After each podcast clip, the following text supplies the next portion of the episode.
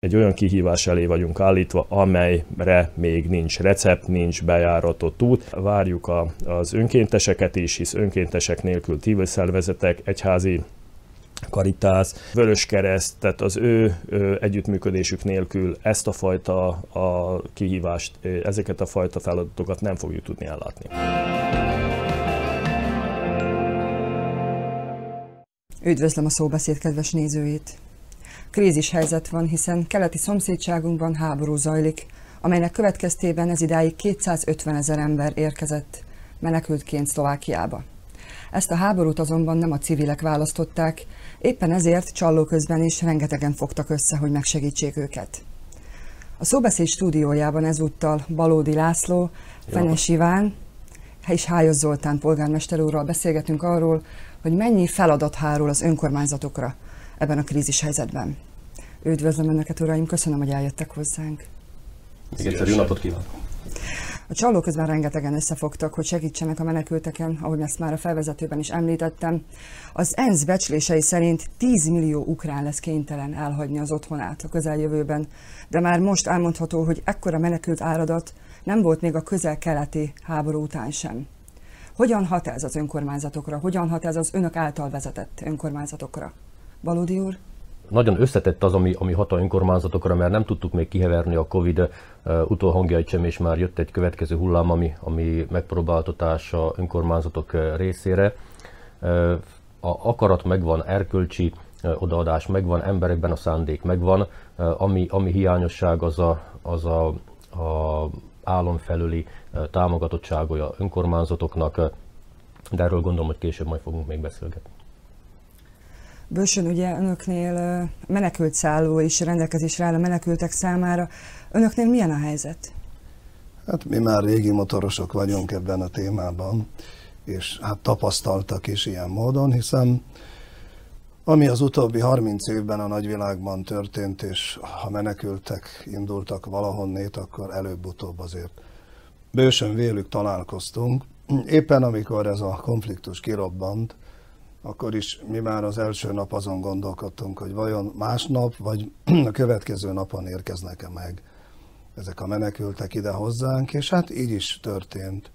Nyilvánvaló, hiszen ott van ez az épületkomplexum, amelynek az utóbbi évtizedekben a feladata az, hogy többek között az is, hogy ellássa a menekülteket.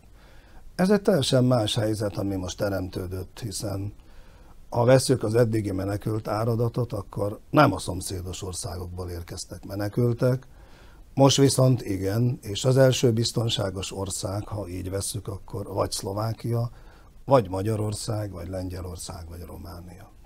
Tehát mi is ezzel találkoztunk, és folyamatosan érkeztek a menekültek, jelenleg közel 700 menekült tartózkodik a városban milyen hangulat uralkodik a menekültszálláson, mert egy korábbi interjújában úgy nyilatkozott, hogy koordinációs problémákkal küzdenek. Ez azóta orvosolva volt, vagy még mindig fennáll ez a probléma? Igen, tehát azért ez kicsit meglepetésszerűen érkezett még oda is, hiszen nem lehet bizonyos helyzetekre felkészülni, de ma is éppen értekeztem az ottani vezetőkkel, és látjuk, hogy ez azóta változott. Most, ami a kapacitást illeti, még tehát jelenleg csak nem tele vannak, még az elmondások szerint talán még 200 főt be tudnának fogadni.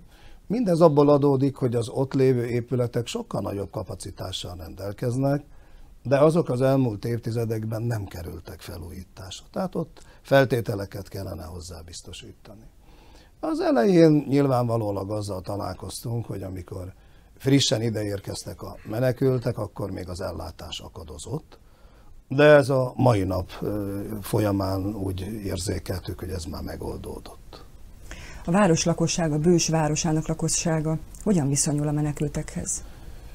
Hát ez mindig egy érdekes szempont, és amikor beszélünk arról, hogy szükség van a humanitárius segítségre, akkor mindig meg kell nézni a dolgok másik oldalát is.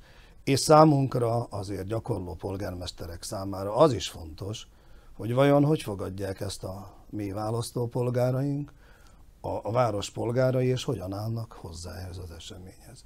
Én mindig óvatosan szoktam fogalmazni ilyenkor, a tapasztalatokból kiindulva nyilvánvalólag, mert először egy ilyen euforikus hangulat teremtődik, de későbbiekben nagyon oda kell arra figyelni, hogy, hogy igazán maradjunk emberek. Tehát ne azt lássuk az ottani menekültekben, hogy, hogy esetleg nem úgy viselkednek, vagy nem a mi kultúránk szerint annyira, hogy azt mi gondoljuk, vagy esetleg tesznek olyat is, ami, amihez mi nem szoktunk, hanem inkább talán az vezéreljen bennünket, hogy el kell őket fogadni úgy, amilyenek ők, és próbálni kell őket valahogy beintegrálni ide ebbe, a, ebbe a, az itteni társadalomba. Én említettem nemrég is egy találkozón, hogy ehhez is nagyfokú megértés, türelem, szeretet és hit szükséges, hogy ezeket az embereket valami módon be tudjuk fogadni. Na, nyilvánvaló, hogy mi is azt szeretnénk, hogy ez a helyzet mielőbb megoldódjék, és ott tudjanak hazamenni. Tehát nyilvánvalólag a bősiek is azzal számolnak, hogy most a szükségben segítünk, de utána segítsük majd a hazatérésüket, hogy ők is a szülőföldjükre térhessenek meg, mi pedig itt továbbra is élhessük a zavartalan életünket. Ugyanúgy a többi önkormányzatok, mi is hasonlóképpen egy következő kihívás elé lettünk állítva a menekültek kapcsán. Ez egészen más helyzet. Más az, hogyha migránsok érkeznek, és más, hogyha háborús menekültek jönnek erre a vidékre. Itt a szomszédban ugye orosz-ukrán háború kapcsán mindenképpen hangs- szeretnénk kihangsúlyozni, hogy Ukrajna állampolgáraival szolidárisak vagyunk, és ebből kifolyólag szükséges őket támogatni és, és segíteni. Egy olyan helyzet elé álltunk, amelyel kapcsolatosan tapasztalatunk nincs. Ez egy újszerű helyzet, de én bízom abban, hogy a kezdeti nehézségek kapcsán biztos, hogy azért odáig eljutunk, hogy már nem mondhatni rutinszerűvé válik majd a mi segítségnyújtásunk is, hisz elé, egy csomó olyan dolog van, amit, amit szimultán kell oldanunk az ideérkező háborús menekülteknek. Szállás tekintetében, étkezés tekintetében, ruházkodás és egyéb más olyan dolog, ami, ami szükséges ahhoz, hogy mindennapi életüket tudják ezek az emberek élni. El kell mondanom a Dunaszerdehely városának, testvérvárosa Beregszáz, és itt azért rájöttünk arra, hogy, hogy milyen empatikusok az emberek, mennyire segítőkészek, mennyire, milyen gyorsan hajlandóak bizonyos dolgokban reagálni. Abszolút e, meglepődtünk, és hát köszönet mindenkinek, aki, aki ilyen vagy olyan módon, tehát akár tárgyi ajándékkal, adományjal, akár pedig pénz, pénzzel is támogatta testvérvárosunk lakosait. Ezek a, az autók, négy darab furgon el is érkezett testvérvárosunkba, Beregszászra, onnét szerencsésen haza is tértek, tehát tényleg egy emberként megmozdult ez a, ez a vidék és itt vettük észre, hogy az emberek mennyire segítőkészek. Bízunk abban, hogy a konkrét menekültek ellátásával kapcsolatosan is hasonlóképpen fognak az emberek viselkedni, tehát nem egyszerű a mi részünkről önkormányzati ingatlanokat szükséges felajánlani. Ez volt kérdés, hogy minden egyes járási székhely legalább 50 embernek megfelelő szállást tudjon biztosítani, amit képesek vagyunk. Viszont, hogyha nagyobb számú menekült hullám érkezik, akkor ez már picit gondot fog okozni.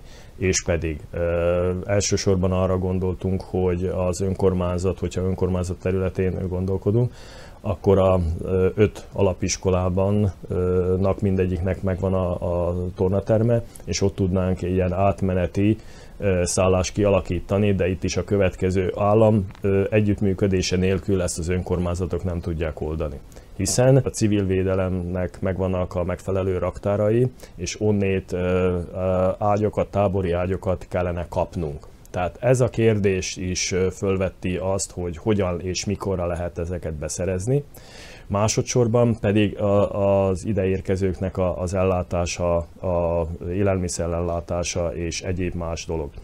Például az egészségügyi ellátásnak a megye oldja. Tehát itt akárhogyan is nem csak az önkormányzatok, akik kimondottan szükségesek, hogy tevőlegesen is és szervezésileg is részt vegyenek a háborús menekültek ellátásában, hanem szükséges a megye, és az államnak az együttműködése is. Szóval, hogy említettem már például a tábori ágyakat, csak az állam részéről tudnánk megkapni, és a következő az, ele, az e, egészségügyi ellátás, amelyet a megye biztosít az itteni helyi orvosokkal, tehát bizonyára fog kelleni gyermekorvos, felnőtt orvos, fogászat, specialisták, ginekológustól kezdve, tehát sok más szak, szakembert kell ebbe a kérdésbe bevonni.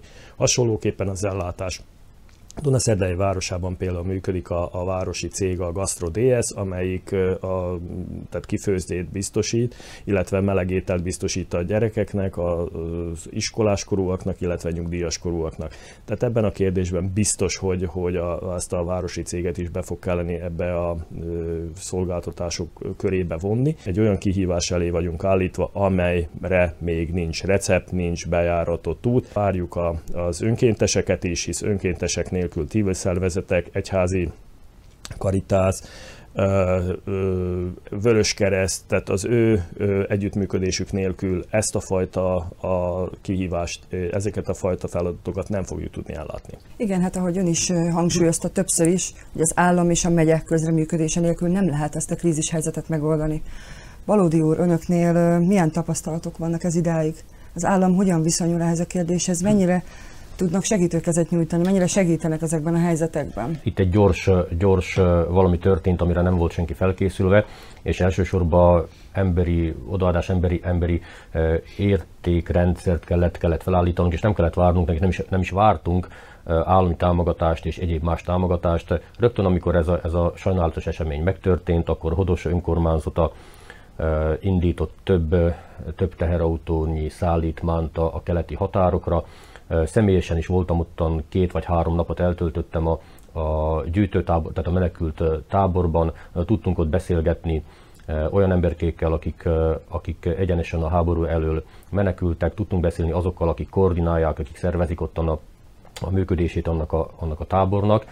Mi azokból az emberekből tudtunk hozni Hodosba is. Hodos önkormányzata rendelkezik pillanatnyilag körülbelül egy 35 férőhelyjel, tehát 35 emberkének tudunk biztosítani szállást.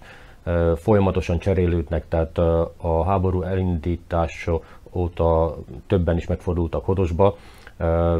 Nincs olyan köztük, aki, aki hosszú távon maradt volna, mindenki kevesebb vagy több napot töltött, de, de mennek, mennek tovább. Tehát mindenképpen tudtunk szállást biztosítani, tudtunk étkezést biztosítani, Tényleg a falu várta őket, mert, mert biztosítottunk számára minden, minden jellegű tárgyi és egyéb támogatást, ami a napi megélhetésükhöz szükséges.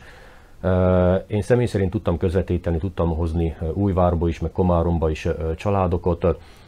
Jó érzés az, hogy a komáromi ágazaton annak a családnak már tudtunk biztosítani privát lakást is, a gyerkőcöknek iskolát és óvodát, és a, és a anyukának munkahelyet is. Tehát valójában ez a folyamat megvan.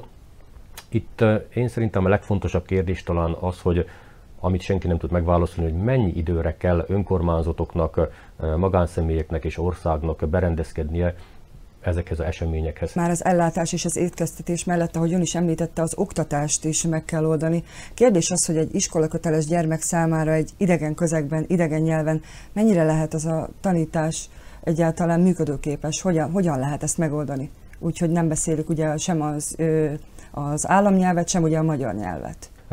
Mi, tehát most Hodosról beszélünk, fel vagyunk készülve egyrészt arra, hogy a, hogy a helyi tantermekbe tudunk befogadni és segíteni olyan, olyan gyerekeknek, akik erre igényt tartanak, vagy, vagy a szülők szükségesnek tartják. És ami a kapcsolatrendszert illeti, vagy a tanítási mechanizmust illeti, fel vagyunk készülve erre is, hogy vannak önkéntes jelentkezőnk, jelentkezőink, akik, akik be tudják vállalni a, a, a nyelvi közvetítést, tehát, tehát régebbi orosz szakos tanárok, vagy, vagy egyéb területen dolgozó orosz nyelvet beszélő egyéneknek a segítségéről van szó. Nyilvánvaló, hogy felemerült a kérdés, hogy most a ukrán gyerkőcök vagy ukrán családok mennyire igénylik, vagy tudják -e orosz, orosz nyelvet. Mi ezt tudjuk biztosítani ukrán tanárt és ukránul beszélő egyéneket, hát nagyon nehéz találni, úgy gondolom. Lehet, hogyha nagyon keresnénk, akkor lehet, hogy, hogy sikerülne, de, de ez, ez, ez azért eléggé problémát jelenthet, gondolom én. Fenes úr, önöknél napirendi ponton van az oktatás kérdése? Hogy hát főleg azért is, mert itt másabb a kvantum, tehát azért nálunk több száz gyermekről esik szó, és ezt nagyon nehéz így megoldani. Tehát nyilvánvalólag nem a mi iskolánkba, nem, illetve nem a mi iskoláinkba fogjuk ezt megoldani, mert kapacitás sem teszi ezt lehetővé, hanem ott a helyszínen. Tehát nekünk bizonyos értelemben az is előny, hogy az az egész épületkomplexum, ami ott van, valamikor az erőmű dolgozói részére épült, és ott annak idején kiépítettek mindent. Igaz, hogy nincs olyan állapotban, mint akkor volt, de mégis vannak ott lehetőségek, és vannak ott most is üres kapacitások, ahol ki tudunk alakítani iskolai férőhelyeket, óvodát, és ugyanúgy olyan helyeket, ahol nappal is tudunk majd ezekkel a gyermekekkel foglalkozni. Na nem lesz egyszerű, de hát ugye mi ezt most a bevándorlási hivatallal együtt végezzük, illetve hát ők az iniciátorok, és tudom, hiszen nemrég ö, téma volt, hogy vannak a szülők között is olyanok, akik pedagógusok, és akik képesek lesznek ezt koordinálni. Aztán persze mi is próbálunk majd önkéntesekhez is folyamodni. De a legjobb az, hogy ott helyben meg fogjuk tudni ezt oldani, van ott lehetőség, azért mondom, nyilván más a szám, tehát jóval nagyobb tömegről beszélünk, és akkor ott a szülő közel lesz a gyermekhez, azt hiszem, hogy az barátságos is lesz, és hát egyszerűbb lesz talán a beilleszkedés is. Hát abban bízom, hogy találunk megfelelő pedagógusokat. Hájosi, önöknél mi a napi rendi pont ezzel kapcsolatban? Amiről most tudok, Dunaszerdehely város területén 35 ukrán menekült van bejegyezve, illetve bejelentve. Természetesen ez a szám lehet így, ahogy a kollégák is mondták, hogy, hogy változó, főleg tehát jöhetnek még pluszba, és vannak olyanok, akik már elmentek a városból. Egy dolog, hogy például az oktatás területén, hogyha már szóba esett, akkor a Jilemnyicki utcai alapiskolában már egy-két gyerkőc van.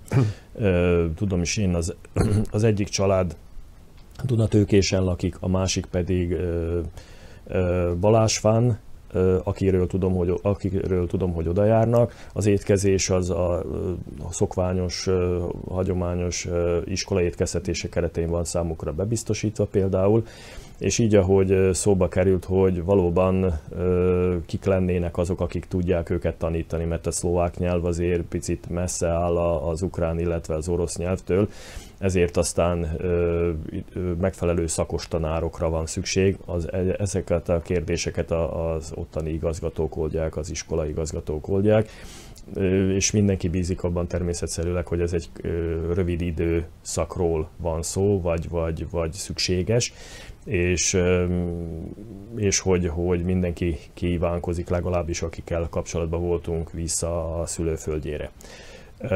Ennek kapcsán még elmondanám, hogy holnapra hívtam össze a válságstábot a városban, ahova meghívtam a járási hivatal előjáróját, a munkahivatal igazgatóját, a idegenrendészeti hivatal igazgatóját is, és próbálunk megoldásokat találni, mert azért itt nem volt szó, de jogilag fontos, hogy kinek milyen státusza van. Idegenrendészeti szempontból, amilyen státusz kapnak és milyen besorolást igényelnek a, a menekültek, abból a szempontból azután van ő számukra az ellátás is. Mert aki Európai Unió területén az első úgymond a hotspoton vagy, vagy a idegenrendszétet regisztrálja magát, akkor ő már valójában az egész Európai Unió területére be tud lépni, illetve van igazolása, vagy többnek természetesen útlevele is van, csak vízum hiányában elvileg nem tudna tovább menni az, az Európai Uniós tagországokba. Itt, hogyha menekültként van regisztrálva, akkor már hova tud menni. Tehát mindig a fontos, hogy most éppen itt az az első pont Dunaszerdahelyen netán, mert itt van idegenrendészeti hivatal, vagy pedig éppen már Keresztlovákiában megtette azt. Tehát ez is egy fontos forma, vagy egy kérdés, hogy, hogy volt-e már rá lehetősége regisztrálni magát, vagy itt fogják őket regisztrálni elsőként.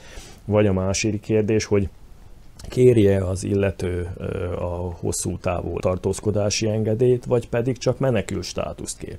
Tehát ebből a szempontból is fontos, és ez, ez lesz a, a, köve, a holnapi tárgyalásunknak a témája is, hogy milyen státuszba és ki milyen státuszba érkezik ide, illetve mit kér mert például aki állandó, illetve hosszú távú tartózkodási engedéllyel rendelkezik, bizonyára akkor fölvetődik az a kérdés, hogy nincsen szándéka tovább menni, hanem akár az itt fölkínált munkát is, vagy a környezetünkben lévő munkalehetőségeket is ki fogja használni, vagy pedig legalábbis a munkahivatal részéről kínálat van, biztos tud válogatni, vagy pedig éppen a szakmájának megfelelően valamit konkrétat is tud választani.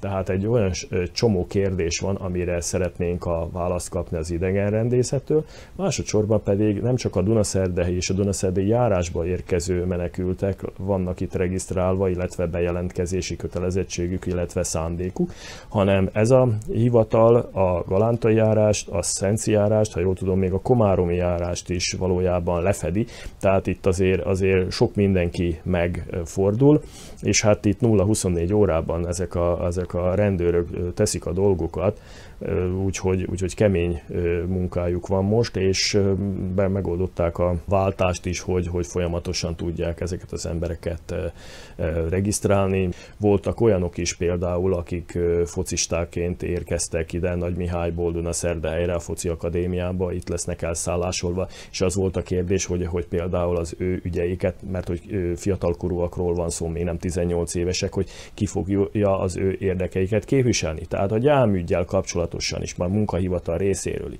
Tehát egy csomó olyan kérdés vetődik fel napi szinten, amire megfelelő választ kell adni, illetve találni megfelelő megoldást. Ezek nélkül pedig nem működhet ez a dolog, ez egyértelmű.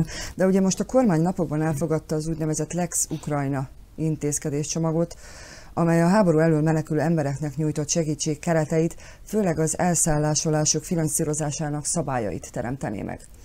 Ez elméletben nagyon jól hangzik, viszont a gyakorlatban ez úgy működne, hogy ugye az emberek az önkormányzatokhoz fordulnának azért a támogatásért, az önkormányzatok pedig a belügyminisztériumtól kérhetnek erre forrást. Nagyon úgy tűnik, mintha az állam megint az önkormányzatokra szeretné hárítani ezt a felelősséget. Önök ezt hogyan látják? Mennyire van információhiány ebben a tekintetben? Balódi úr? Ez egy hasonló történet, mint a, mint a COVID, COVID elején. Nagyon sok érdekes, okos kijelentés a kormány felül a, a médiákban, és a teher a önkormányzatok vállán című fejezet. Tehát most is. Nagyon sok érdekes kijelentés történt, parlament tárgyol, második olvasat, elképzelések vannak, kijelentések a sajtóban vannak, beszélünk napi 7 euróról, gyermekekre 350-re, havi 210-ről, az jön egy következő információ 550-től 1200 euróig, attól függ milyen státuszban van, de viszont a önkormányzatok, ha, ha kérdeznek, és nekünk elsősorban a, a partnerünk a járási hivatal, tehát mi napi szinten kérdezünk, válasz nincs. Tehát a kérdések. Mikor kerül abba a státuszba az az illető? Nem tudjuk. Mikortól vagy meddig lehet visszafizetni? Mit lehet visszafizetni? Nem tudjuk. Rezsit, szállást, kosztolást, mennyi ideig fog ez működni? Nem tudom, tömérdek kérdés van, választ nem kapunk, de önkormányzatok mindenképpen oldani akarják és oldják, tehát most Lex Ukrajna ide vagy oda, tehát mindenképpen úgy, ahogy már itt elhangzott, próbálunk segítségképpen kosztolást biztosítani, szállást biztosítani, iskolát biztosítani, és pillanatnyilag a önkormányzatok nem gondolkodnak azon, hogy, hogy mostan ki fogja ezt kifinanszírozni. De viszont lényeges kérdés mindazok mellett, hogy a önkormányzatok azért meg vannak nyírbálva alaposan a utóbbi, utóbbi időben, tehát ezt ett, végsőkig nem lehet, nem lehet húzni, tehát valakinek a terhet fog kelleni vállalnia. Következő dolog, ami a kompetenciát illeti. Tehát ha onnint indulunk, hogy az az emberke, ha idejön, akkor nyilvánvaló valakihez kell fordulnia. Elsősorban fog fordulnia önkormányzathoz. A teoretikus információk alapján a önkormányzat lesz az, aki ezt kifinanszírozza elsősorban primárisan annak a kérvényezőnek. De majd a önkormányzat beadja a kérvényt a, a, a belügyminisztériumnak, a belügyminisztérium kérvényezi majd a, a financminisztériumtól. Persze van egy külön ágazat, hogyha vannak vannak a rászorult egyének, akik, akiknek az ügye inkább jobban a Szociális Ügyi Minisztériumhoz tartozna, akkor viszont ez a, ez a ágazat megfordul, akkor a Szociális Ügyi Minisztériumba kell kérvényezni, ők fogják a finanszírozni. Tehát ez annyira komplikált, hogy ennek, ennek a végét nem látom, és még egyszer ott kezdtem, nagyon jó kijelenteni a tévébe, hogy ezzel abszolút semmilyen gond nincsen, minden, minden rendszer, a rendszer működik, minden a keze van a minisztérium, csak nem így van. A teher a önkormányzatok vállán van, Megint, ha pénzekről beszélünk, a önkormányzatoknak nincsen fölös pénze, morálisan, empátia, ez mind működik, ameddig tudunk, segítünk, de viszont minden egyes normálisan működő önkormányzat, Berkeiben ez úgy működik, és ahogy a kolléga is mondta, régi motorosok vagyunk, tehát hogy egy normálisan gondolkodó önkormányzat nem hagyatkozik provizor működésre, akkor az előző év november vagy december elején elfogadja a költségvetést a következő évre. A költségvetés nyilvánvalóan nem lehet törvény szerint mínuszos, legrosszabb esetben kiegyensúlyozott költségvetés legyen, vagy lehetséges, és ezekben a költségvetési fiókokban nem volt olyan, olyan tényező, hogy, hogy most megsegíteni kosztolás, szállás, ilyen, ilyen nem volt benne. Tehát a kérdés, hogy ezek a önkormányzatok milyen rezervával vagy egyáltalán rezervával rendelkeznek, hogy ezt ki tudják finanszírozni, és a válasz a kormány felől, hogy persze ez majd refundációs rendszerbe ki lesz fizetve. A refundációs rendszert ismerjük a tesztelési vagy a covidos időszakból, nagyon sok, ön, főleg kisebb önkormányzaton hatalmas, hatalmas problémákat okozott, és belementek olyan financiális problémákba ezek a önkormányzatok, amelyek, amelyek a napi, napi létüket veszélyeztette, és megint ugyan, ugyan ott vagyunk. Én úgy látom, hogy semmi új a nap alatt, hogy eddig sem volt. A legfontosabb az, hogy segítsünk. Tehát azért, ha innen indulunk ki, akkor biztos, hogy tudunk segíteni. Különböző módon. Na most az, hogy a legislatíva ezt mennyire követi, milyen fázis késéssel az a következő megszokott dolog. E, általában optimistán szoktunk mi azért minden ehhez hozzáállni, és hát úgy később, vagy kicsit még később, de azért megérkezett a segítség is. Sok kitartás kell hozzá, de tudjuk, hogy hány ezer kompetenciánk van, akkor talán már nem is csodálkozunk ezen. Én azt gondolom, hogy a mi esetünkben mivel hogy így is jelentős számú a menekült a városban, tehát már most több, mint a lakosság 10%-a, azt gondolom, hogy nem nagyon lesz arra precedens, hogy esetleg valaki még máshol próbálja ezeket a rászorult menekülteket még elszállásolni. Így is magára a városra nagy teher ez a létszám, tehát, tehát ha ebből indulunk ki. Viszont azt is látom, ahogy itt el is hangzott, hogy Azért a jó szándékú emberek ott vannak. Egyetértek a kollégákkal, hogy minden esetben az önkormányzatok vállát nyomja a napi teendő és a napi szervezések, amely a bizonyára kialakulnak, vagy illetve már ki is alakultak a ö, háborús menekültek ö, körül. Ö, mi ö, ugyanúgy, mint ahogyha helyi lakosok lennének, ugyanúgy fogunk velük és törődünk a menekültekkel.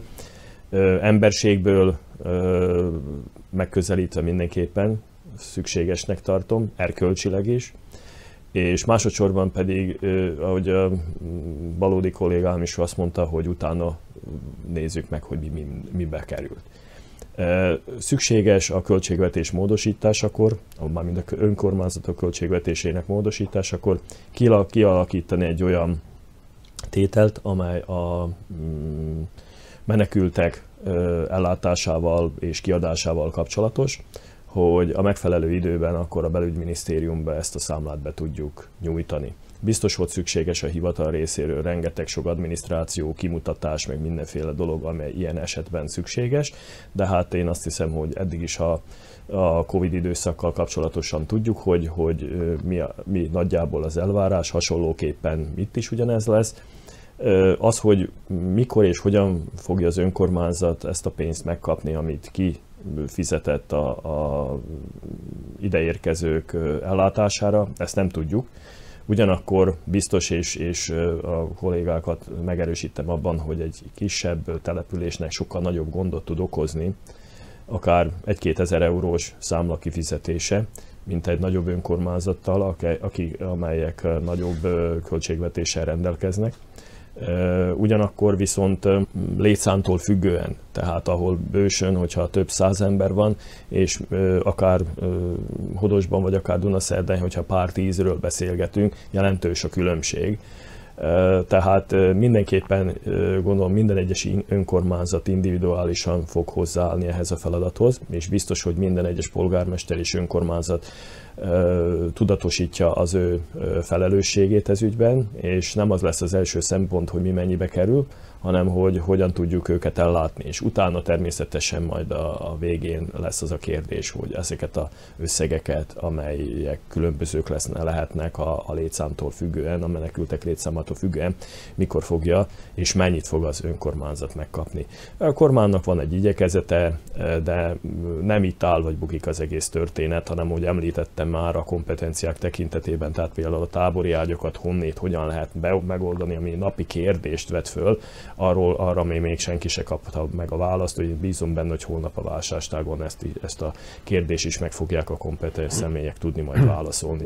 Közbiztonságról nem beszélünk ebben a kérdésben, de ugyanakkor ez is egy olyan kérdés, ami, ami témája lehet majd a későbbieknek, de hát most arról beszélünk, hogy hogyan tudjuk őket ellátni, hogyan tudjuk számukra megfelelő életkörnyezetet biztosítani. Igen, ahogy ebből a beszélgetésből is kiderült, hogy a sok tennivaló mellett elsősorban emberek vagyunk, és a segítségnyújtás minden, mindig előbbre való. De kíváncsi volnék, hogy mi a véleményük arról az állásfoglalásról, amit az állam nap mint nap az állam részéről látunk, hallunk. Bennünk van a félsz, hiszen ez a háború nem Szíriában vagy Afganisztánban zajlik, hanem a szomszédságunkban. Mit gondolnak arról, hogy az állam ezt az egészet kezeli? Nyilvánvaló, hogy hogy személy szerint tőlem kérdezte, és személy szerint fogok válaszolni, tehát ez nem egy politikai megfogalmazás, nem egy, egy csoportnak a, a, a gondolata, ez én nekem, mint, mint magánszemélynek a, a, a nézete. Teréz anya egyszer azt mondta, hogy a békét úgy tudod megteremteni, ha hazamész és szereted a családodat.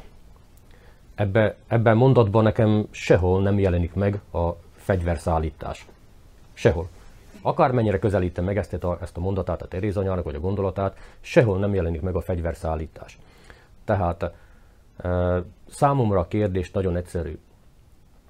Az, hogyha békéről beszélünk, ha kivonulunk a terekre, utcákra és, és demonstrálunk a békéért, ahhoz a gondolathoz hozzátartozik az is, hogy Ukrajnából nincs mit keresnie fegyverszállításnak. Ha fegyvert viszünk, azzal növeljük a agóniát, meghosszabbítjuk a, a, a hadviselést, és legfőképpen növeljük a civil áldozatoknak a számát. Fegyverrel háborút nem lehet megállítani, nyerni lehet, de fegyverrel megállítani háborút nem lehet, és gondolom, hogy abba, ha különbözőek is a nézeteink, abba az egyben meg tudunk egyezni, hogy mindannyian háború ellenesek vagyunk, és az a legutolsó, ami emberséggel történhet, ha valahova háborúba sodródik és főleg a civil életekről van szó, ezt mindenképpen le kell állítani. Nekem hiányzik az a típusú bejelentés, és erre van példa a környező országokban is, hogy a menekülteket segítjük, vagy segítsük, ahogyan csak tudjuk. Kötszerrel, egészségügyi anyaggal, élelmiszerrel, szállással, akármivel, mind embered embert segítjük. De az, hogy mi fegyvert küldjünk oda, az számomra, vagy a én szememben az a legutolsó dolog. Ha valaki annyira, most ilyen szépen magyarul mondom, ha valaki annyira tökös, akkor fizesse meg saját zsebből a zsoldosokat, állítson föl egy osztagot, küldje oda, és ha valaki elesik abba a háborúba, akkor a zsoldos fog elesni, és valami eszmér harcol. De az, hogy mi civilek közé vagon számra küldjük be fegyvert, ez számomra, még egyszer elején is kezdtem, ez privát nézet, számomra nem elfogadható. Ezt, ezt, ezt nem lehet. Kijelentések szlovák kormány felől, hogy ezt támogatni kell, és fegyverzetet kell, és a Szlovákia területén keresztül, ez számomra nyilvánvaló, hogy vannak többen, akik ezt másképp látják. Én, én nem vitát indítok ezzel, én csak a nézetemet mondom. Én ezt így látom, de senkit nem akarok erről meggyőzni. Tehát ugyanez elvárásom a másik félről, aki ezt másképp látja, nem gond, kinyilváníthatja a nézetét, elmondhatja a nézetét, de ne akarja rá erőszakolni a nézetét másokra is. Különbözően látjuk. Én nem akarom meggyőzni a másik felet, de én nézetem nem oda való a fegyver uh, Ukrajna területére. Ezzel nem segítünk uh, a dolgot megoldani, növeljük a civil áldozatoknak a, a, a számát. Fenes úr, magánszemélyként Mit gondol? Hát a konfliktust mielőbb be kell fejezni. Elsősorban politikai akarat kell hozzá, tehát a háborút nem lehet, nem szabad folytatni, és hát óvakodnunk kell a politikai kalandoroktól, látjuk azt is, hogy itt is a politika ugyanazon tényező, akik profitálni szeretnének ebből is. És ha megnézem magát a szlovák politikát, akkor azt látom, hogy kapkod, úgy, mint máskor, nem egységes, nincs egységes kifort álláspont, és talán még azt is, hogy néha úgy viselkedünk, mintha nagyhatalom lennénk itt Közép-Európában, és üzengetünk itt jobbra-balra, ahelyett, hogy azt tennénk, amit kell, azt tennénk, hogy segítsünk, odafigyeljünk, közelítsük meg szeretettel, odafigyeléssel és ne fegyverekkel ezt a tényt. Hájos úr osztja az urak véleményét? Abban a szempontból mindenképpen, hogy a 21. században és főleg Európában nem az a megoldása, hogy fegyverrel oldjuk meg a problémát, hanem tárgyalásos úton, amit most már természetesen nehéz elmondani, viszont már elkezdődött a háború és már javában tart, tehát mindenképpen a megoldás az tárgyalóasztal mellett kell, hogy megszülessen a két fél részéről, az orosz és az ukrán fél részéről. Ehhez természetesen, hogy már elhangzott, szükséges a politikai akarat. Ennélkül ez nem fog működni. Minél tovább tart a háború, annál nagyobb lesz a civil áldozat, és annál több menekült lesz a háború okán. Az, hogy Szlovákiában a lakosok hogyan ítélik meg lehetőségét annak, hogy ez a, ez a háborús helyzet akár Szlovákiára is átterjedhet, ez mindenképpen függ attól, hogy a szlovák politika hogyan fog kifelé nyilatkozni. És jogosan több lakosban fölmerül az a kérdés, hogyha ilyen kijelentések vannak a szlovák politika részéről, hogy fegyvereket adni, és esetleg még akár csapatokat is küldeni meg, meg mindenféle olyan dolog, ami, ami, ami nem arról szól, hogy minél hamarabb fejeződjön be háború, akkor, akkor ez a Szlovákia lakosai számára mindenképpen potenciális kérdés az, hogy, hogy akár tovább terjedhet ide is. Jogos az aggodalmuk az embereknek, ugyanakkor azért kell látni a szlovák politikát, hogy igazi külpolitikája Szlovákiának nincs. Mert megmondják neki Brüsszelben, hogy mit csináljon, meg megmondják neki Washingtonban, mit oldjon meg.